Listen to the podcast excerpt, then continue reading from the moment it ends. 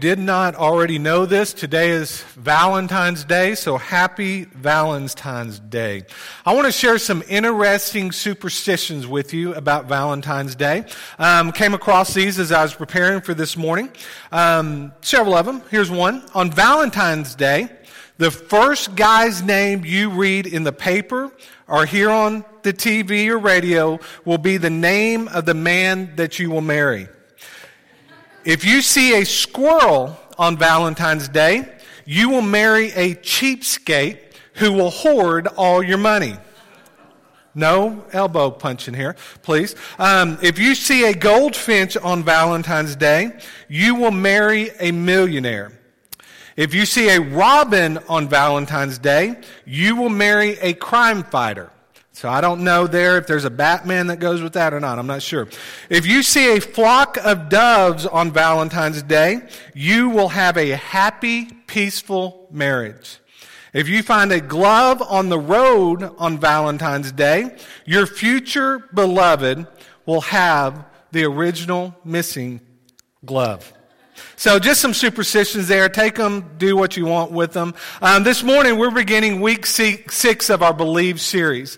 And I hope that you have enjoyed this series as much as I have. Over the past five weeks so far, if you're visiting with us, this is what we've been studying over the past five weeks. We've looked at God, how the God of the Bible is the one true God. We've looked at how our God is a personal God. We've looked at salvation, how one can enter into a personal relationship with Jesus Christ. Week four, we looked at the Word, and kind of our catchphrase that week is, was that um, the Word of God is more than just ink on a page. It is breath on a page. And then last week we looked at our identity in Christ and our focal passage was 2 Corinthians 5:17, which says if you are in Christ, you're a new creation. The old has gone and the new has come. And this morning we're going to be looking at the church. And um, I'm excited about our, our message this morning. I will tell you this of the ones that we've looked at so far, this is the one that I've struggled with the most. Um,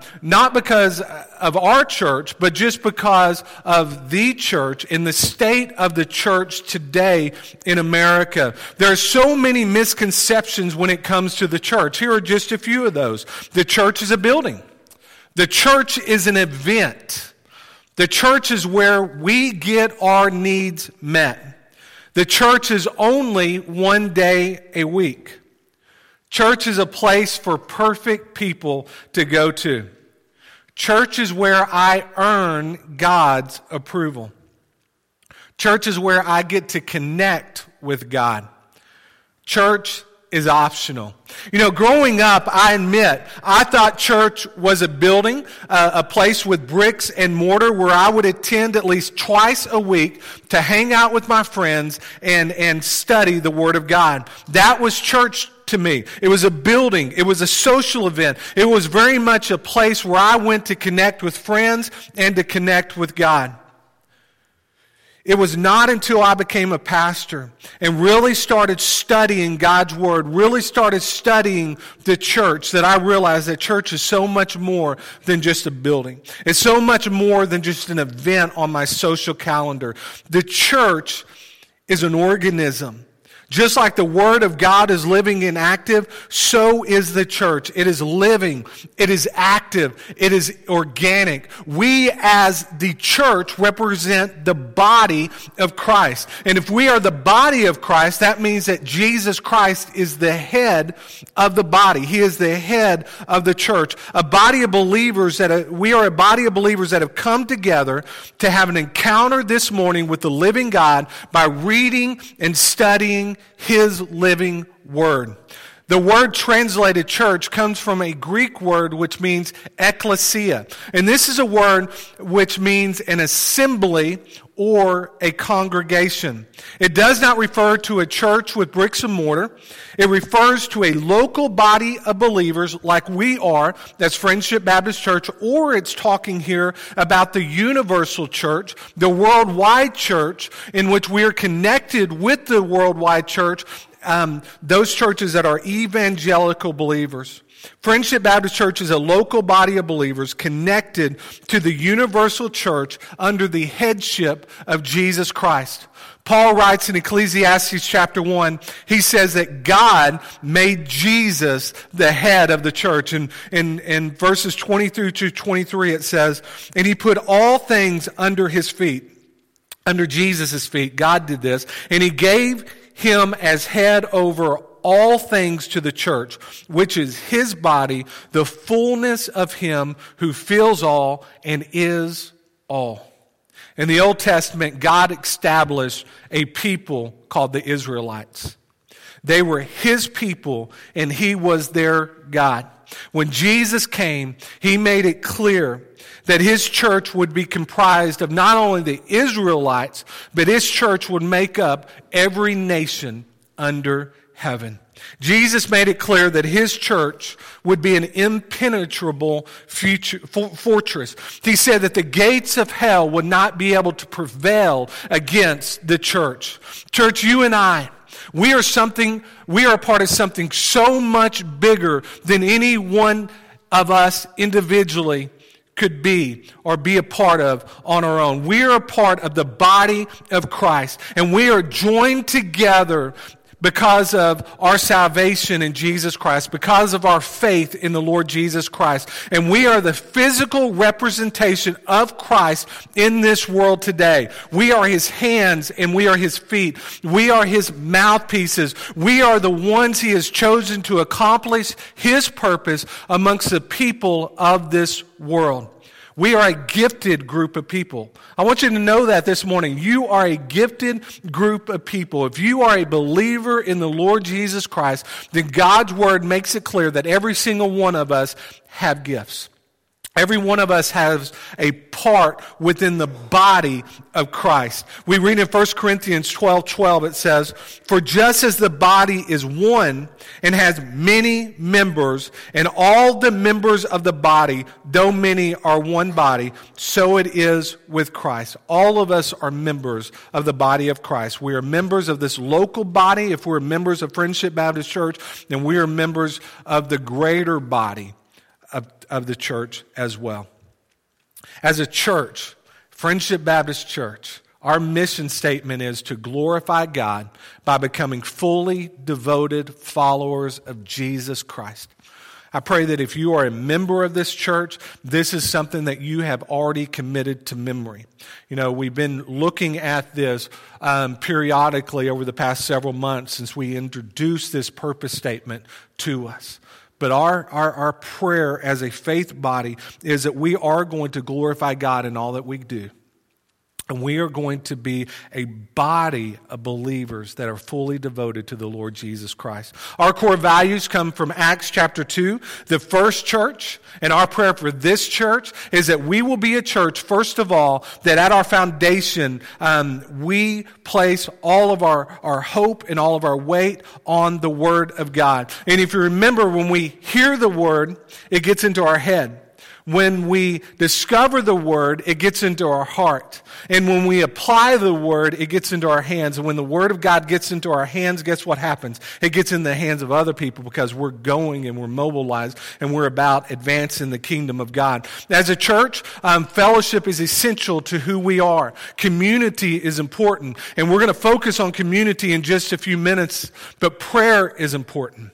We want to pray big, audacious prayers as a faith family. We believe that the only way revival is going to come to this church and to this community is if we pray for revival and we pray for God to do supernatural things within our fellowship. We want to be a generous church.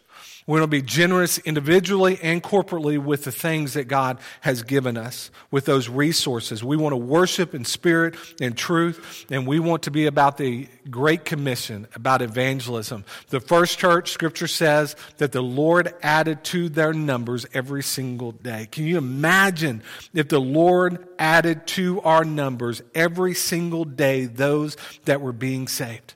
Man, that's my prayer. You know, we are a church that l- we are a scattered group of people.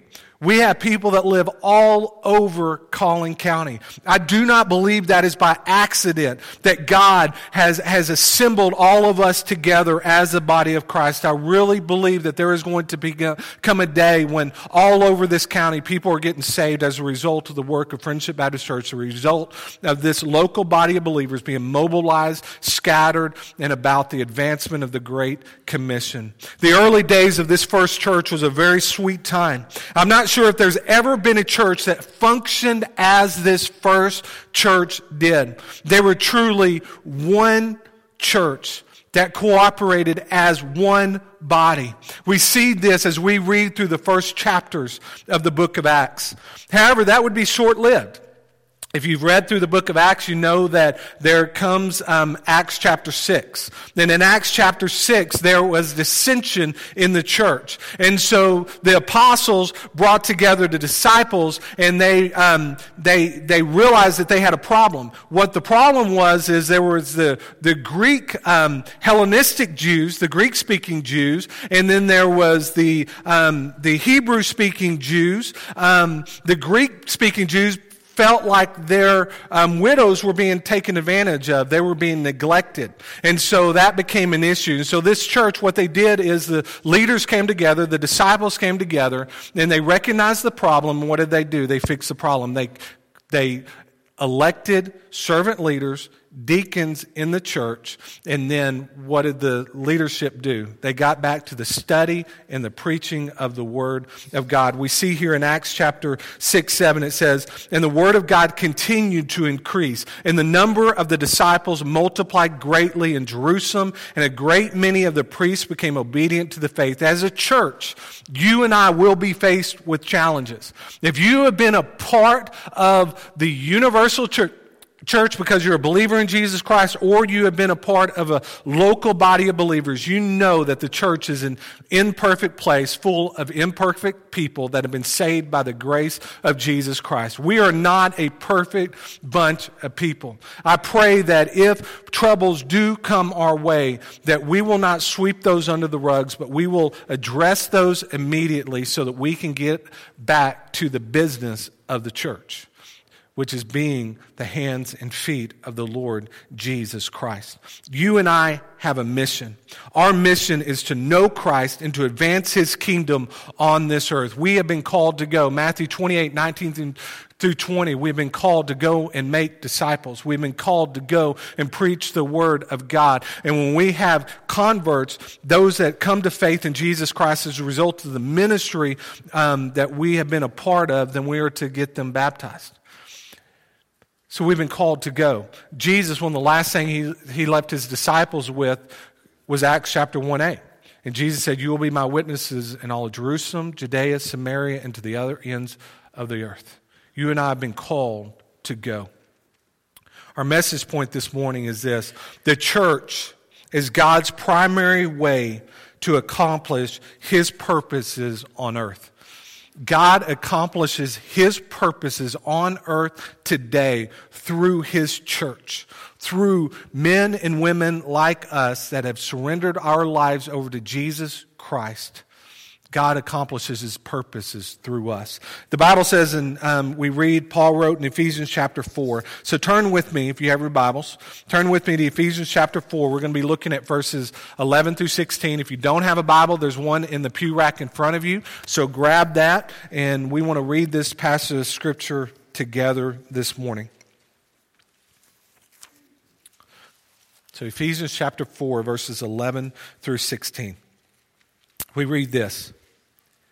And he gave the apostles, the prophets, the evangelists, the shepherds, and teachers to equip the saints for the work of ministry, for building up the body of Christ until we all attain to the unity of the faith and of the knowledge of the Son of God, to mature manhood, to the measure of the stature of the fullness of Christ, so that we may no longer be children tossed to and fro by the waves and carried about by every wind of doctrine, by human cunning, by craftiness and deceitful schemes.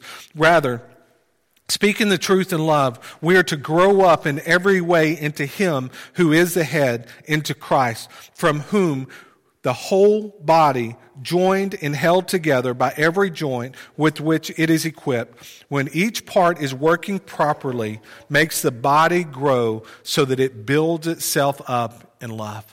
You know, knowing that Christ is the head of the church, and that we, uh, and that He is our foundation by which we do everything. I want us to look this morning at a few foundations of the church. Now, this is not a comprehensive list by no means, but I do want to focus on three different components this morning of the church. The first thing is this. The foundation of a great church is community.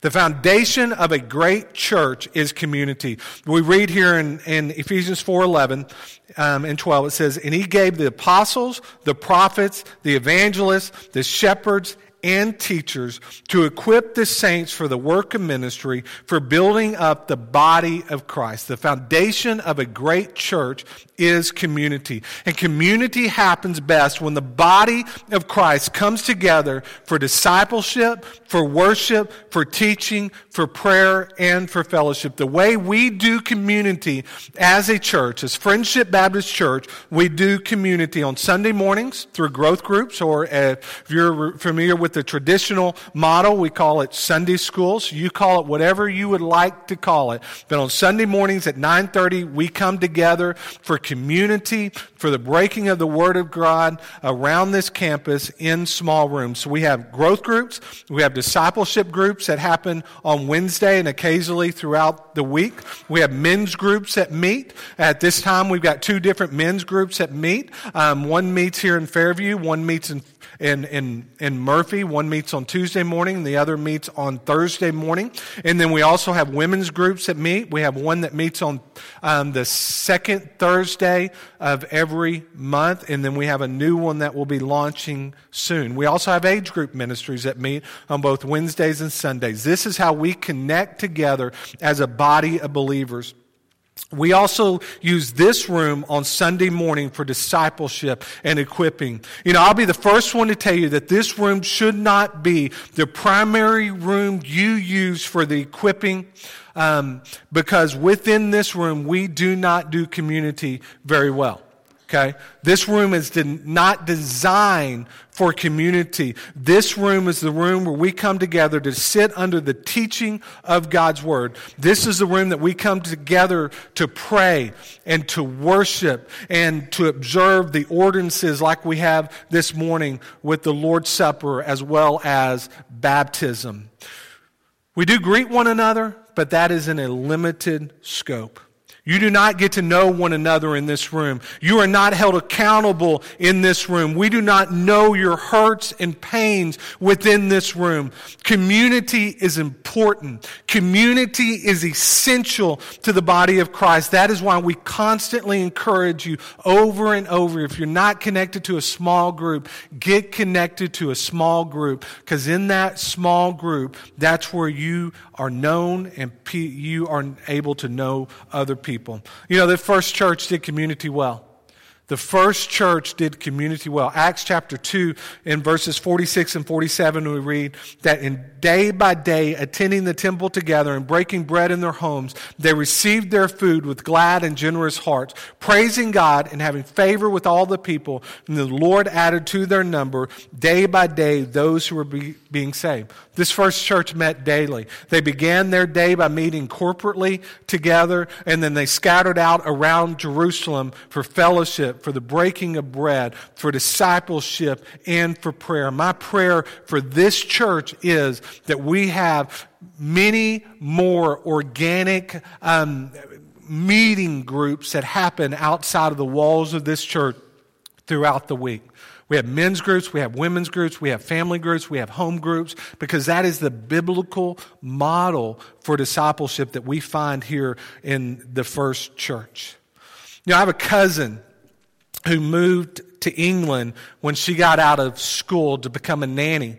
Um, while she was over there, she met herself a British man. This uh, man, his name is Andy, and they live right on the border of Scotland and England. And I'll never forget the first time that we met him.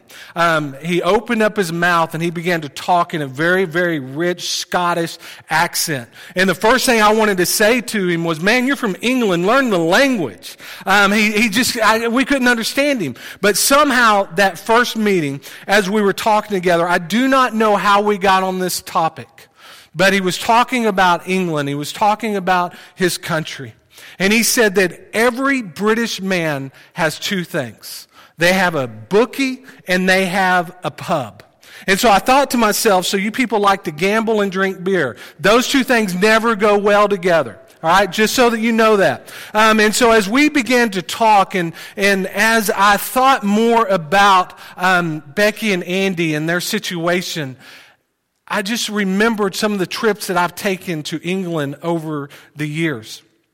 You know, England is an amazing country, but England is a country that has that um, has abandoned God. I mean, churches that once were overflowing today sit empty. There's only a handful of people that show up in, um, to these churches. Some of these churches have been sold and turned into pubs. Some of these churches now are being sold and turned into mosque. The Church of England was once, um, uh, the church in England, not the Church of England, but the church in England was one of the most thriving churches in all of the world. Some of the greatest revivals that have ever swept across our land and across this world were birthed out of churches in England. And today, many of those churches sit empty. Many have been sold. People left the church for a variety of reasons. But you know what did not leave the people? The need to connect. The people of England still connect in community together. They just don't do it in a local church setting. Today they connect in community together in bars all across England, and we see that all across Europe. Why are they connecting? Because they have that internal need to belong to a group of people that they can share their hurts and share their pains and share their, their needs with and celebrate and laugh and cry together. Several years ago, probably back in the 80s, I don't remember when this was, but there was a sitcom on TV called Cheers. And many of you remember that theme song because it was such a catchy theme song. The, the chorus of that was Sometimes you want to go where everybody knows your name and they're always glad you came. You want to be where you can see the troubles are all the same. You want to be where everybody knows your name.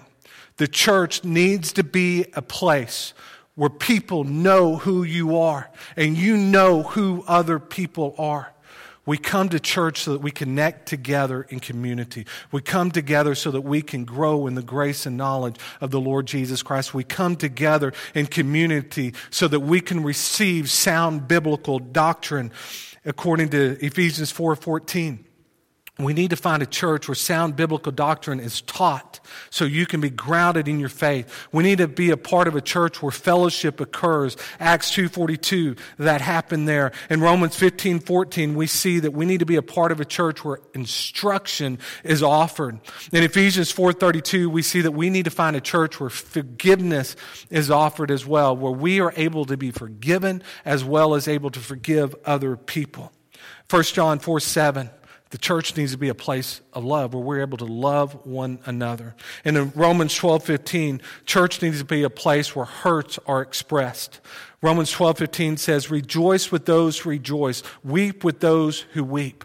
Real pain and real hurts within real hearts happen in this place every Sunday morning, every Wednesday night. Every time those doors are open, people come in here with hurts and pains. And many of you have those hurts and have those pains. This is a, not a place where hurts are to be harbored, but it needs to be a place where hurts can be expressed. Faith family, please pay, take time to pray for one another. When you see somebody hurting, take time to pray for them right there on the spot. You know, a couple of weeks ago during our welcome time, a sweet lady in our fellowship, Peggy McDonald, I was walking down this aisle, just shaking hands, greeting one another, and she came to me, and I just looked at her face, and I just saw hurt and pain written all over it. This is what I heard her say. She, I heard this. Now it was a noisy room, so that's this isn't exactly what she said, but I heard her say, "I have stage four cancer." And when she said that, I just said, let's pray right now. People were going all around us. I prayed for her. Now, after I prayed for her, she did correct me. She said, no, no, I don't have stage four cancer, but, but my goddaughter has stage four cancer, a dear friend of hers that, that she has just been doing life with for a long time has stage four cancer. Her name is Tammy. And so she shared with me Tammy's name, and I've been praying for Tam, Tammy regularly during the week. If I wouldn't have, have seen Peggy's face and recognized her hurt, I would have never asked her what was going on. You and I, when we see people in the hallways of this church, when we see people out in this community, and we see hurt and we see pain, we need to immediately ask them what's going on and pray for them right there on the spot. Accountability needs to happen within the church as well. Proverbs 27 17 says, Iron sharpens iron, and one man sharpens another. We need each other. That is why the foundation of a great church is community. Second point that I want us to see this morning is the foundation of a great church is Christian maturity. We read in Ephesians 4 15 through 16, says this Rather, speaking the truth in love, we are to grow up in every way into Him who is the head, into Christ, from whom the whole body, joined and held together by every joint with which it is equipped, when each part is working properly, makes the body grow so that it builds itself up in love.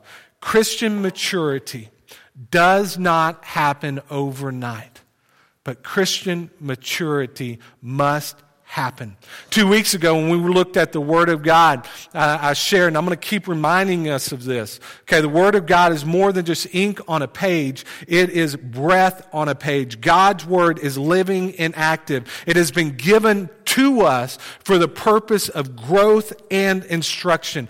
You and I need to feast upon the Word of God every single day. We need to be a praying group of people. We need to daily be growing in the grace and knowledge of the Lord Jesus Christ. When we feast on the Word, when we grow in the grace and knowledge of the Lord Jesus Christ, God will use us in supernatural ways.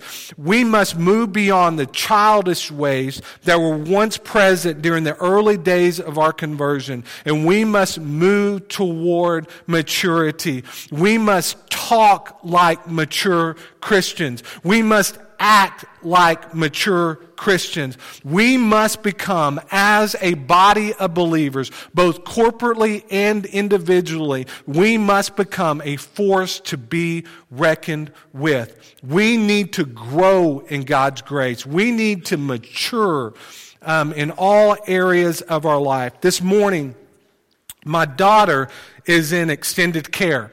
And she is teaching the kids down there a song that most of us, if we grew up in the church, learn. The song Father Abraham. How many of you know the song Father Abraham? Because Father Abraham had many sons. Many sons had Father Abraham. I am one of them, and so are you. So let's just praise the Lord. Right arm. You do the right arm, you shake it around, and then you go to the left arm arm, you shake it around, and eventually right foot, left foot, whole body, shake the head around. I mean, you're just dancing basically, and as Baptists, we don't believe in that. So I don't know why we're allowing that to happen down there in that part of the building. But, but Father Abraham, that's a song that I grew up on. Man, I think that my youth minister growing up, that was his favorite song because it seems like we did that all the time together. But you and I, must grow beyond the immature things of the faith. We must grow beyond Father Abraham. And aren't you glad when we come together and we worship together that we're not singing Father Abraham? Aren't you glad that we're singing about God's amazing grace and God's amazing love? We must mature as believers in Jesus Christ. In 1 Corinthians 14 20, we read, Brothers, do not be children in your thinking. Be infants in evil, but in your thinking be mature. If you have been a believer for an extended period of time, then you should have graduated from childlike thinking unto mature thinking. We read in Hebrews 5, 12 through 14, for though by this time you ought to be teachers, you need someone to teach you again the basic principles of the oracles of God. You need milk, not solid food, for everyone who lives on milk is unskilled in the word of righteousness, since he is a child. But solid food is for the mature, for those who have their powers of discernment trained by constant practice to distinguish good from evil. You and I must move beyond infancy as believers, beyond the milk, beyond just being people that received the word. We must move to solid food so that no longer are we just receivers of the word, but we are oracles of the word. We speak the truth and we teach those that are immature in their faith. There's a bamboo plant called the Chinese bamboo. This bamboo produces little outward growth for the first four years of its life. It is puny and pitiful above ground. However, underground, there is something powerful happening. Underground, um, the, the root system is growing wide and it is growing deep and it is growing strong. So the first four years of this plant's life, it is just a, a measly, pitiful plant. But something happens in that fifth year. In the fifth year, this Chinese bamboo grows 80 feet. Can you imagine that? 80 feet. Growth does not happen overnight. Christian growth does not happen overnight. But hear me, it must happen. We must grow in the grace and knowledge of Jesus Christ. We must allow our faith to grow deep, to grow wide, to be strong at its base so that we can grow tall and begin to preach, teach, go, and, and lead other people that we come in contact with. For some of you in this room, it's time to grow in your faith. It's time to mature from milk to solid food. The third thing that I want to see this morning, and we're closing here the foundation of a great church is a bold witness. In Matthew 16, we read about a time when Jesus took his disciples to a city called Caesarea Philippi. Caesarea Philippi can best be described as a jacked up city. If you've ever studied this city, you know that it was a jacked up city. It was 25 miles north of the Sea of Galilee. It was a center of worship for many different gods over the years. There was the god Bel that was worshiped there. There was the Greek god of Pan that was worshiped there. Caesar himself was worshiped there. If you were to arrive in Caesarea Philippi, I, have been there a couple of times, and when you arrive, um, to this ancient city, um, you walk up this pathway and you come and you see this large outcropping of rocks. And at the bottom of those rocks, there's this giant cave. And this cave um, was once called the gate to hell. Pagans believed that caves were the gates to the underworld. They were literally gates to hell. It would be within those caves that some of the most despicable practices ever performed on planet Earth occurred. There were animal sacrifices that happened there. There were human sacrifices that happened there. There was devil worship, pagan worship, all kinds of despicable things that happened within those caves and within this town of Caesarea Philippi. So you would have the gate to hell. Then not only that, but there were other gods that were worshiped as well. And so this place was a place where all of the most vile people would come to find worship. And it would be in this place, that in this city, that Jesus would travel with his disciples 25 miles, and he would walk and weave his way through all of the debauchery that was happening there. And he brought his disciples before the gates to hell, and he had this conversation with them. We read in Matthew chapter 16, verses 13 through 18. Um, we read this. Now, when Jesus came into the district of Caesarea Philippi, he asked his disciples, he says, Who do people say that I, that the Son of Man is? And they said, Some say John the Baptist, others say Elijah, and others Jeremiah or one of the prophets. He said to them, But who do you say that I am? Simon Peter replied, You are the Christ, the Son of the living God. And Jesus answered him, Blessed are you, Simon Bar Jonah, for flesh and blood has not revealed this to you, but my Father who is in heaven. And I tell you, you are Peter, and on this rock I will build my church, and the gates of hell shall not prevail.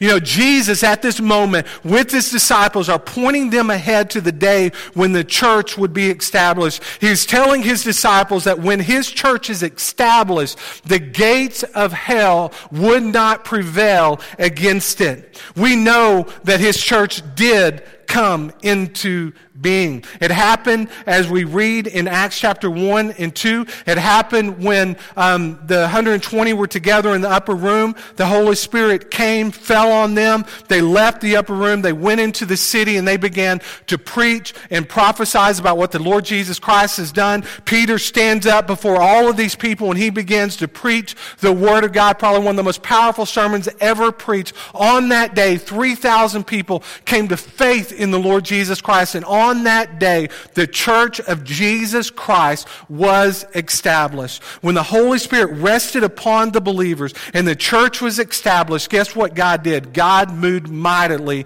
within that local body of believers, within that church in Jerusalem. They, the early church experienced explosive growth. They experienced some of the sweetest fellowship that you can have with other believers. They witnessed supernatural miracles and they prayed big, audacious prayers.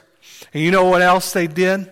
They were bold witnesses for the Lord Jesus Christ. We read in Acts chapter 4:31, we read, "And when they had prayed, the place in which they were gathered together was shaken." And they were all filled with the Holy Spirit and continued to speak the word of God with boldness. My prayer for this local body of believers is that one day we experience a supernatural presence of the Holy Spirit like this early church did. That when we pray together, the, the foundation of this building will shake. My prayer for this fellowship, for this local body of believers, is that we will scatter all around these cities. And we scatter knowing that we are the agents that Christ has chosen to use to advance the gospel of Jesus Christ on this earth. So we must be the hands and feet of Jesus, and we must be the mouthpieces of Jesus as well that preach the word of God wherever we go. In closing, Romans 10 14 through 15. Paul wrote this.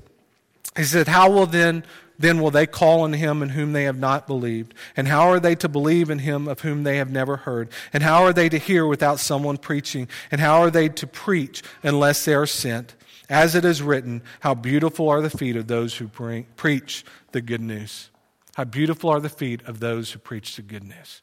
You and I all have been called to go and advance the gospel of Jesus Christ. All of us have been called and mobilized to be the church. My prayer for this church is that we will be a church that lives together in community. We'll be a church that daily is maturing and growing in the grace and knowledge of Jesus Christ. And we will be a church that as we scatter, we will be bold witnesses for Jesus Christ. This morning, as we come to the conclusion and as we enter into a time of invitation, you may be here this morning and you may recognize that you're not connected um, to the universal church, okay? You're not connected to the universal church because you have never come to the point in your life where you placed your faith in the Lord Jesus Christ. If you were to die today, you do not know where you would spend eternity. If that is you, if you don't know for 100% certainty where you would spend eternity if you were to die today, then in just a moment, we're going to have a time of invitation. When we standing here at the front, if there is a decision that you need to make, if you need to come to faith in Jesus Christ, if you need to repent of your sins and cry out to Jesus to be the Lord and Savior of your life, then I invite you to come. Because there's no greater decision that you could ever make on planet Earth than to surrender your life over to Jesus Christ. You were created to know God. You're created to enter into a personal relationship with the Lord Jesus Christ. You are created for eternity. So if eternity is not in your heart today, then this morning I invite you to come. If you're here this morning and you've been visiting this church for a while, this local body of believers, and you're realizing, man, God's calling us to be a part of this faith family, we invite you to come to join Friendship Baptist Church. I'll be here at the front to receive you if you would like to do that this morning. This morning, you may need to come and just kneel at this altar and just admit, man, that, that right now, your relationship is not where it needs to be with the Lord. If, you could best be described as the wayward child, it's time to come home this morning. It's time to run back to the feet of the Father, to the feet of Jesus, and surrender your life to Him and say, Lord Jesus, I'm yours. Use me. I don't know what decision you need to make, but we're going to stand together. I'm going to lead us into a, a time of prayer, and then I invite you to come. Let's pray together. Lord Jesus, we come before you now. Father, thanking you for the privilege of being in your house this morning, thanking you for the privilege of looking at and studying the church. Father, what we know about the church is that it is organic, it is alive, it is living. Father, we are the body of Christ, and you are our head. And so, Lord Jesus, I pray like never before, as a local body of believers, we will be connected to you. And as we are connected to you, Lord Jesus, we know, Father, that you are going to guide us. You are going to lead us. You are going to tell our right hand what to do, our left hand what to do, our mouth what to do. And so, Lord Jesus, may we be connected to you like never before so that we can be obedient and live like never before. Lord Jesus, if there is someone here this morning that has never surrendered their life over to you to be their Lord and Savior, Father, May today be the day that they do that, Lord. Just speak to them. Make it so abundantly clear that they need you. And Father, it will be my privilege, Lord Jesus, to be able to share with them how they can experience eternal life with you. So if they're here, Father, I pray that they will come. Father, if there's some here that has been visiting this church for a while, and this is a day that you would bring them to be a part of this faith family, I pray that they come. Lord Jesus, if there's some here this morning that needs to just come to this altar and get right with you, I pray that they'll do that. They may need to come to this altar and pray for somebody specifically. Father, just move during this time of invitation. For in Jesus' name we pray. Amen.